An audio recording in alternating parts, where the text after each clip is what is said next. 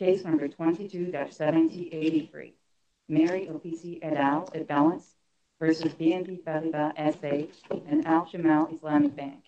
Mr. Dickens for the appellants, Mr. Boccuzzi for the appellees.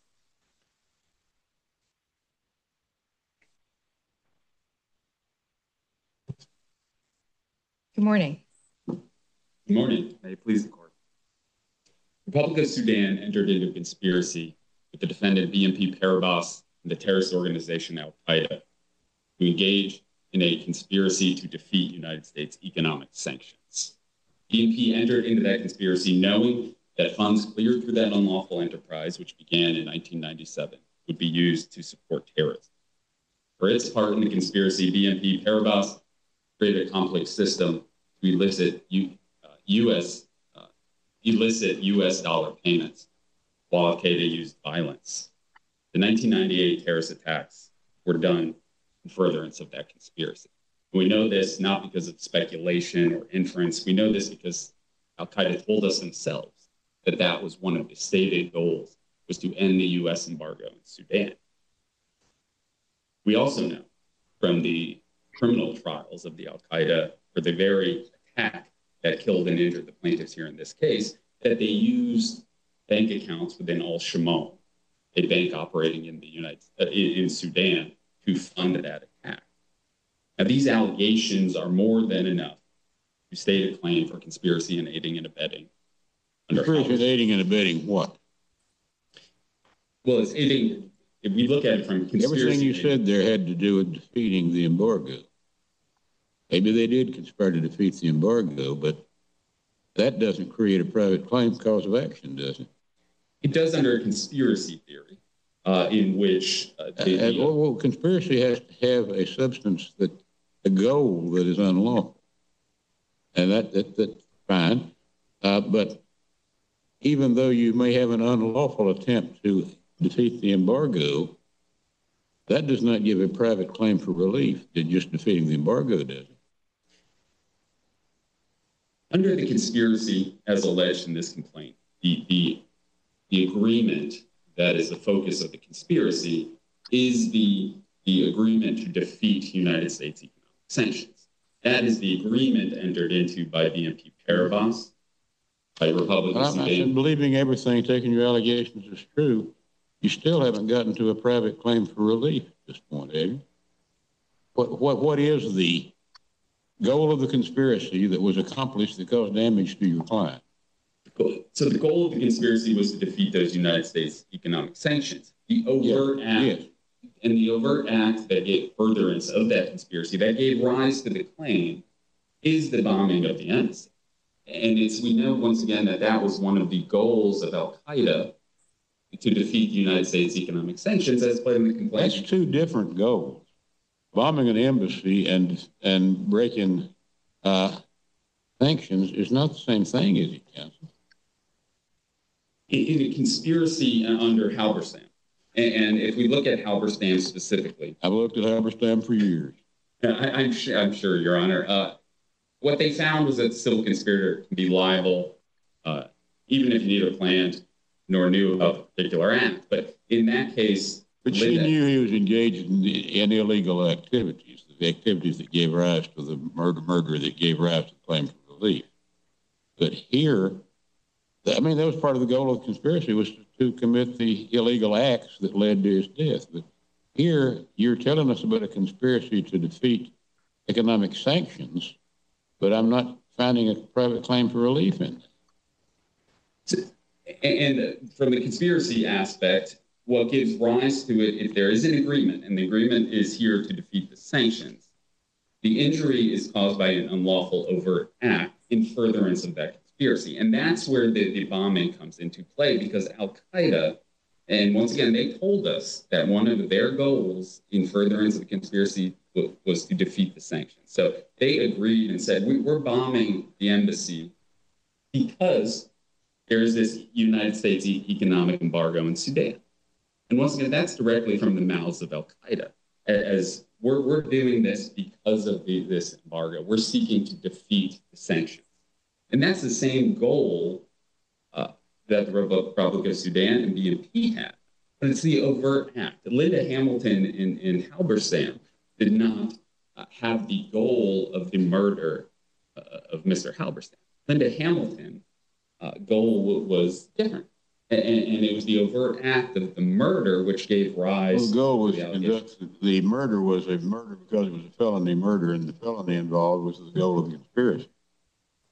Uh, that you had a very, that really was a pretty direct part of the conspiracy, but a conspiracy to conduct the economic transactions here does not have the kind of foreseeability that you had in Halberstam. Linda Hamilton and, and Mr. Welch in that case agreed to undertake the legal enterprise of acquiring stolen property. Now, the, the murder, whether it was foreseeable or not, we put that aside. As long as it was done in furtherance of the conspiracy, that's what gives rise to the cause of action. And here, How did bombing an embassy help end sanctions? but we don't. How would anyone think that bombing an embassy would make the United States less likely to put sanctions on? on a motion to dismiss stage, Your Honor, it's, it's not the goal to, to, uh, to whether or not we believe Al Qaeda in, in their statement of this is why we did it. Assume we believe all of this. How does bombing a, an embassy further a conspiracy, as far as we know, the conspiracy the bank entered to uh, defeat economic sanctions? Well, I don't think we need to get to the state of mind of Al Qaeda and their basis, but if we I think you need to get somewhere that makes this bank a conspirator in a conspiracy to commit the embassy bombing in order to have a private claim for relief. And I'm exploring how you get there, and I'm not, not getting very Al Qaeda told us, right, that, that here are the reasons why we're bombing the attack. And this sets a, a case away from, from the Bernhardt case, which was decided, in which the, the court looked at the specific reasons. In that case, uh, you know, a bombing of a small CI secret CIA camp, you know, it was completely implausible that, that it would be based on they would be doing that act to, to, to defeat United States. Here, it, it's different. This is a widespread attack in which they they focused and, and we have pled from 1997 that bin Laden was was talking about the U.S. embargo, about what he was going to do with respect to that, and undertook these efforts to to to bomb the attack to defeat those sanctions. Now we, we don't have to say okay that that's that doesn't seem right in my mind. That was what Al Qaeda specifically did to to chase Americans out, to kill them, to make them withdraw their their sanctions. But Mr. Diggins, how can you distinguish the facts here from Owens? I mean,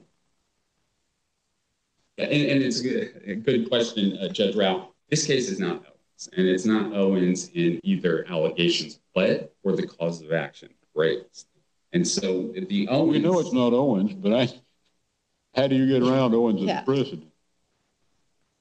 Yeah, so Owens, in, in looking at the, the allegations there, Owens didn't contain any allegations regarding Al Shamal or the use of Al Qaeda accounts in Al Shamal prior to the attacks. It contained no allegations of Al Qaeda's use and reliance on Sudanese banks uh, prior to the 1990 embassy bombings.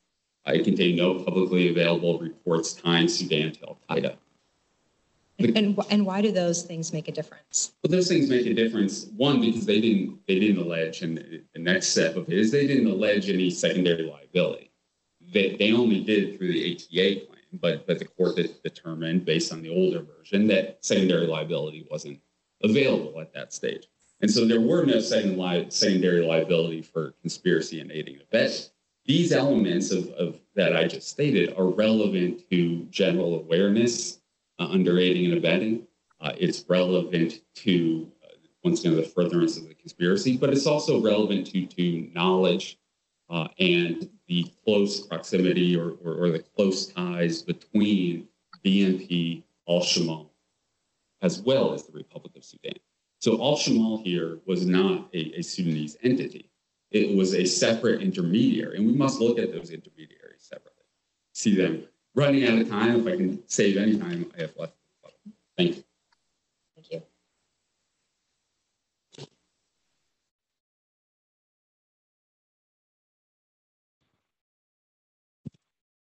Good morning, and may it please the court, Carmine Boccuzzi from Cleary Gottlieb for the appellee BNP Paribas. The district court was correct in dismissing the complaint. Uh, The correctness of its ruling was confirmed by this court's decision in Owens, as well as this court's decision in Bernhardt, the Second Circuit's decision in Rothstein, which Owens followed, as well as the Seventh Circuit in Kemper and many others. Um, In this case, uh, there is no pleading of any meeting of the minds between BNP Paribas uh, and, and Al Qaeda. There's actually nothing pled about any connection between BNP Paribas and Al Qaeda.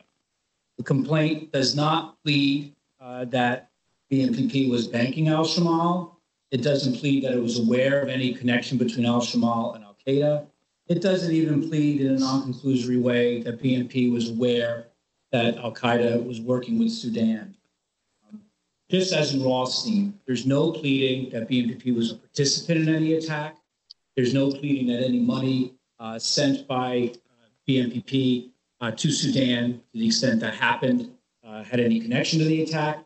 And there's no pleading uh, that any money uh, directly went BNP to Al Qaeda. With no well pleaded allegations, the court was correct to dismiss the ATA claim, just as in Owens, for failure of proximate causation. As to conspiracy, uh, there is no common goal. Uh, Judge Sentelle, your questions are absolutely right. It's clear that BNPP, like the banks in Bernhardt uh, and in other cases, was acting to evade sanctions for a profit motive. They say, oh, we're all agreed on defeating sanctions, but defeating sanctions is just a characterization on their part for Al Qaeda committing murder to get the United States to back off of uh, sanctions. Uh, but that, of course, in complaint paragraph three, is explicitly said not to be the aim of BNP Paribas. It says BNPP did not share the intent of Al Qaeda to commit any murder, to harm anyone. So the conspiracy claim fails for that simple reason, as well as, as in Bernhardt, uh, where the court said, where is the act in furtherance of the conspiracy? So can I ask you about your um, characterization of the Jesner case, the Supreme Court's case in Jesner? You suggest that that is um, a bar to jurisdiction here. Um, but as I read that case, it's really about a cause of action. And so I'm wondering why you read it as a jurisdictional bar. Is this, this is the ATS claim? Mhm. Yes, whether, uh, the Supreme Court has often said Jesner is uh, jurisdictional, uh, but also you're correct, Judge Rao, it's, it's bringing in this cause of action for an international law tort. Uh, and so in that I way, mean, it it's is a like. threshold, it's a threshold issue, but is it a jurisdictional one?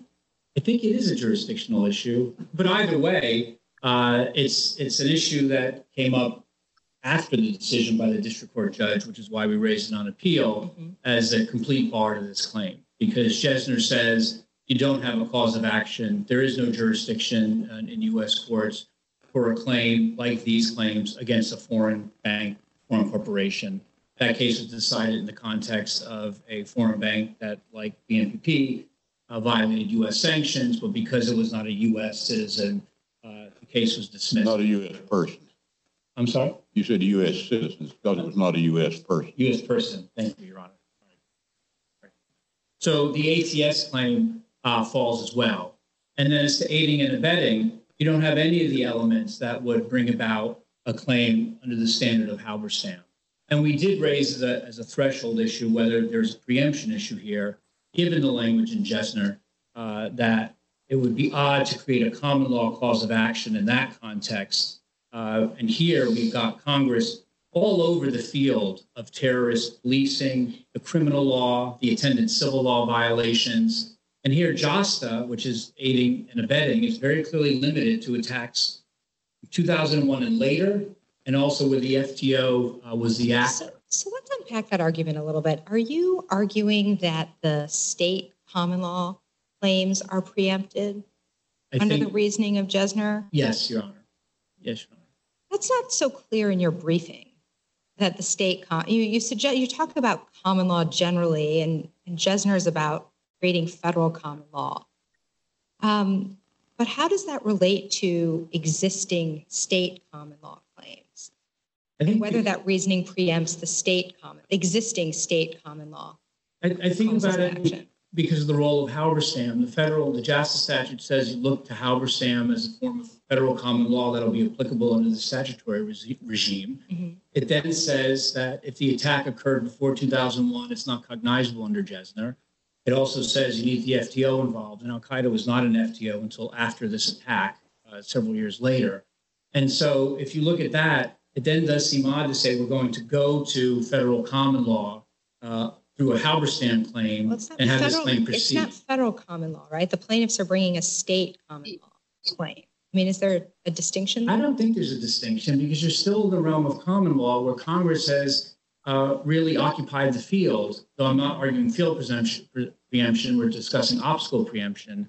And so we think that's an important consideration given that language in Jesner uh, and the way Congress has, has really very carefully calibrated these different causes of action and the concerns about international comity and the fact that uh, the, the policing of terrorism is a uniquely federal interest. And so that, that is why we think there is that threshold issue. Of course, this court doesn't need to reach it uh, because the claims here fail applying the Halberstam framework. There is no, first of all, general awareness, as with Linda Hamilton in the Halberstam case. There, she knew uh, that her husband was engaged in property crimes. And so, knowing that and being tied together with those property crimes, she was charged with the reasonably foreseeable effect of the felony murder uh, that occurred against Mr. Halberstam. Here, of course, there was no general awareness on the part of BNPP because there's no allegation that we were uh, banking any terrorists, and then otherwise we're just back to this indirect connection through Al Shamal or through Sudan, where there's no allegation we knew uh, that any any of those entities were dealing with with Al Qaeda. And there's a further layer here on the point that they haven't adequately pled uh, that we were banking Al Shamal. They say we admitted that, and they say that in paragraph uh, 90 of the complaint. But we didn't admit that. If you look at the statement of claims or statement of facts, there's no admission uh, that the bank was banking Al Shamal. And even if we relied on what they say, the admission concerns the period 2002 to 2009. So four years and later after the 1998 attacks at issue in this case. So you don't satisfy the general awareness prong of Halberstam. And then go into the six factors. Um, I think uh, this court's uh, decision in Bernhardt and the decision of the Second Circuit in Siegel are a fortiori here. Uh, there's no allegation that we had any encouragement of these attacks. Uh, in terms of whether our, anything we do is a significant factor, uh, Bernhardt and Siegel are a fortiori. There, the allegations concern billions of dollars uh, being transferred uh, by HSBC, and the Siegel case, hundreds of millions of dollars. And the court said, but there's no link to that money to those entities and to the terrorist actors. Here, we don't even have amounts specified. We just have an allegation that there are accounts opened. And it also says the allegation references accounts being opened in BNPP Geneva, which is a separate sub and is not even the defendant here. So you have a further layer lack of any connection between anything BNPP did and anything that's alleged to have happened uh, in these attacks. There's no presence of BNP, the third factor, whether you think of that as transactional or, of course, no physical presence. There's no relationship with Al Qaeda. There's no, as we discussed, there's no knowledge of Al Qaeda's involvement. And we're also talking about, in both Siegel and Bernhardt, we were talking about years of activity by the banks, and that was insufficient duration. Here, plaintiffs are talking about a window of, of a few months between November 1997, when they claim we started, or they, when we started evading sanctions, uh, and when the attack started in August 1988. There's no allegation that in that window, when accounts were alleged to be being opened, that there was any material material transaction related in any way to Al Qaeda. So just as in Owens, which which is complaint by and large copies, uh, other than just having this characterization of defeat sanctions and having general references to Al Shamal, this case should be dismissed, or the, the dismissal should be affirmed, This is the dismissal in the Owens case. Unless your honors have questions, I'll say. Judge Rogers? No, Thank you. Thank you.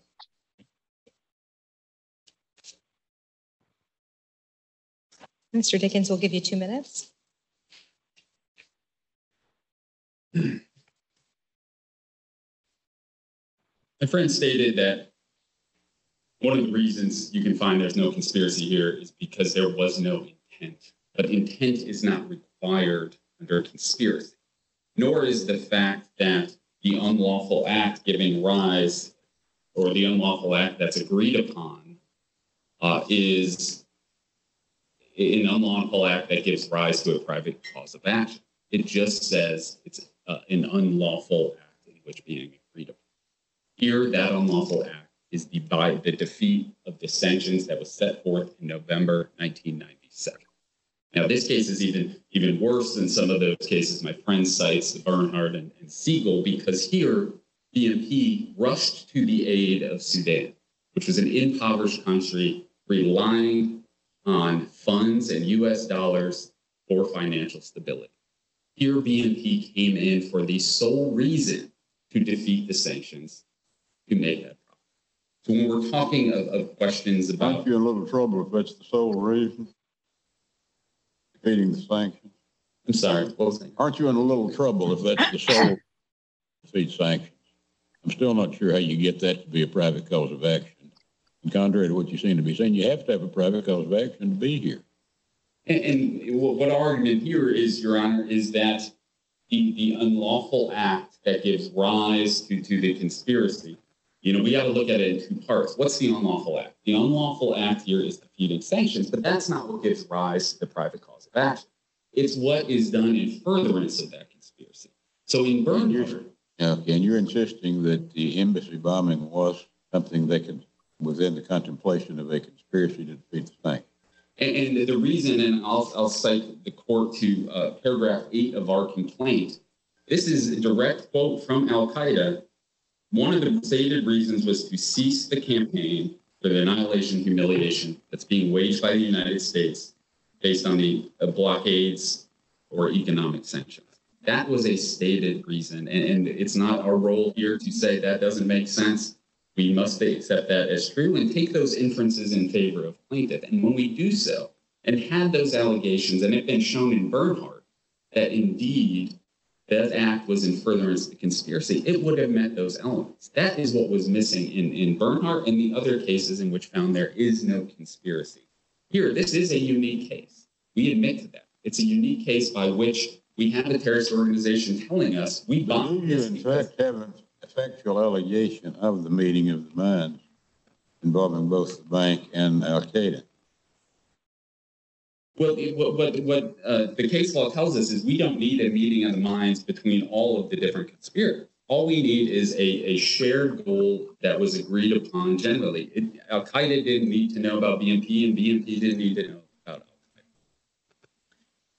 With respect to, and the, court asked some questions about about Jesner and, and, and the uh, ATS claims. I, our position is it's not as simple as saying, okay, BNP is a foreign corporation there must be some analysis and there must be uh, some way to figure that out. That the Supreme Court didn't give any guidance. It didn't define what a foreign corporation is. And so we must look at uh, how to analyze that. And, and diversity jurisdiction is not the way. Here, the sanctions specifically define who a U.S. person is. That's what gives rise to our complaint.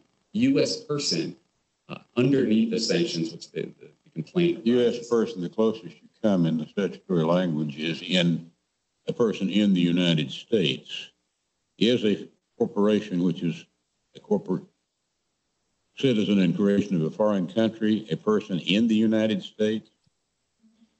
Doesn't the Supreme Court say they're not? Well, under the under the, remedy, and, the question once again is we must look at the, actual allegations of the complaint because you know what, the court didn't say is well if there's a bank over there in, you know headquarters somewhere else they can never be a foreign corporation for subject matter jurisdiction under the ATS. Tho- tho- Those are words that have common meaning. A foreign corporation is a foreign corporation. It's, it's a corporation that's a foreign business.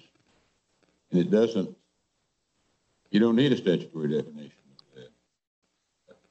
Those words are commonly used, just as a United States person is commonly used and has never been applied to a foreign corporation.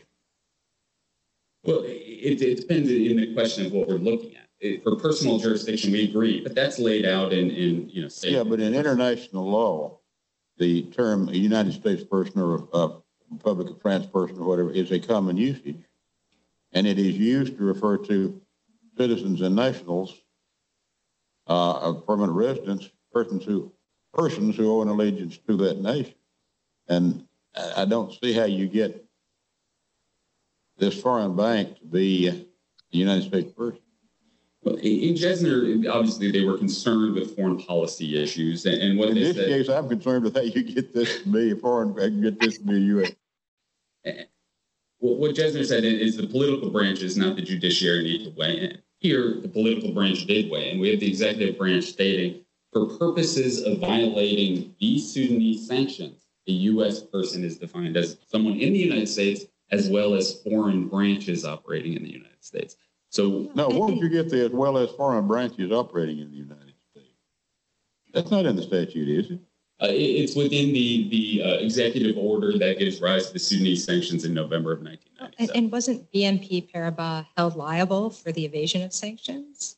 They were, yes, Your Honor. So there was, you know, there was some governmental remedy against them.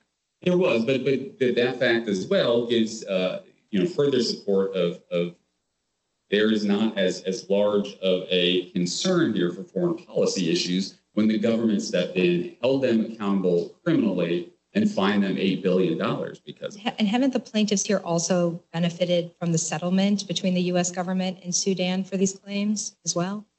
Well, from from a separate settlement. So that was uh, another public policy that addressed this underlying issue. that's correct. Yes. Unless the court has any further questions. Thank you.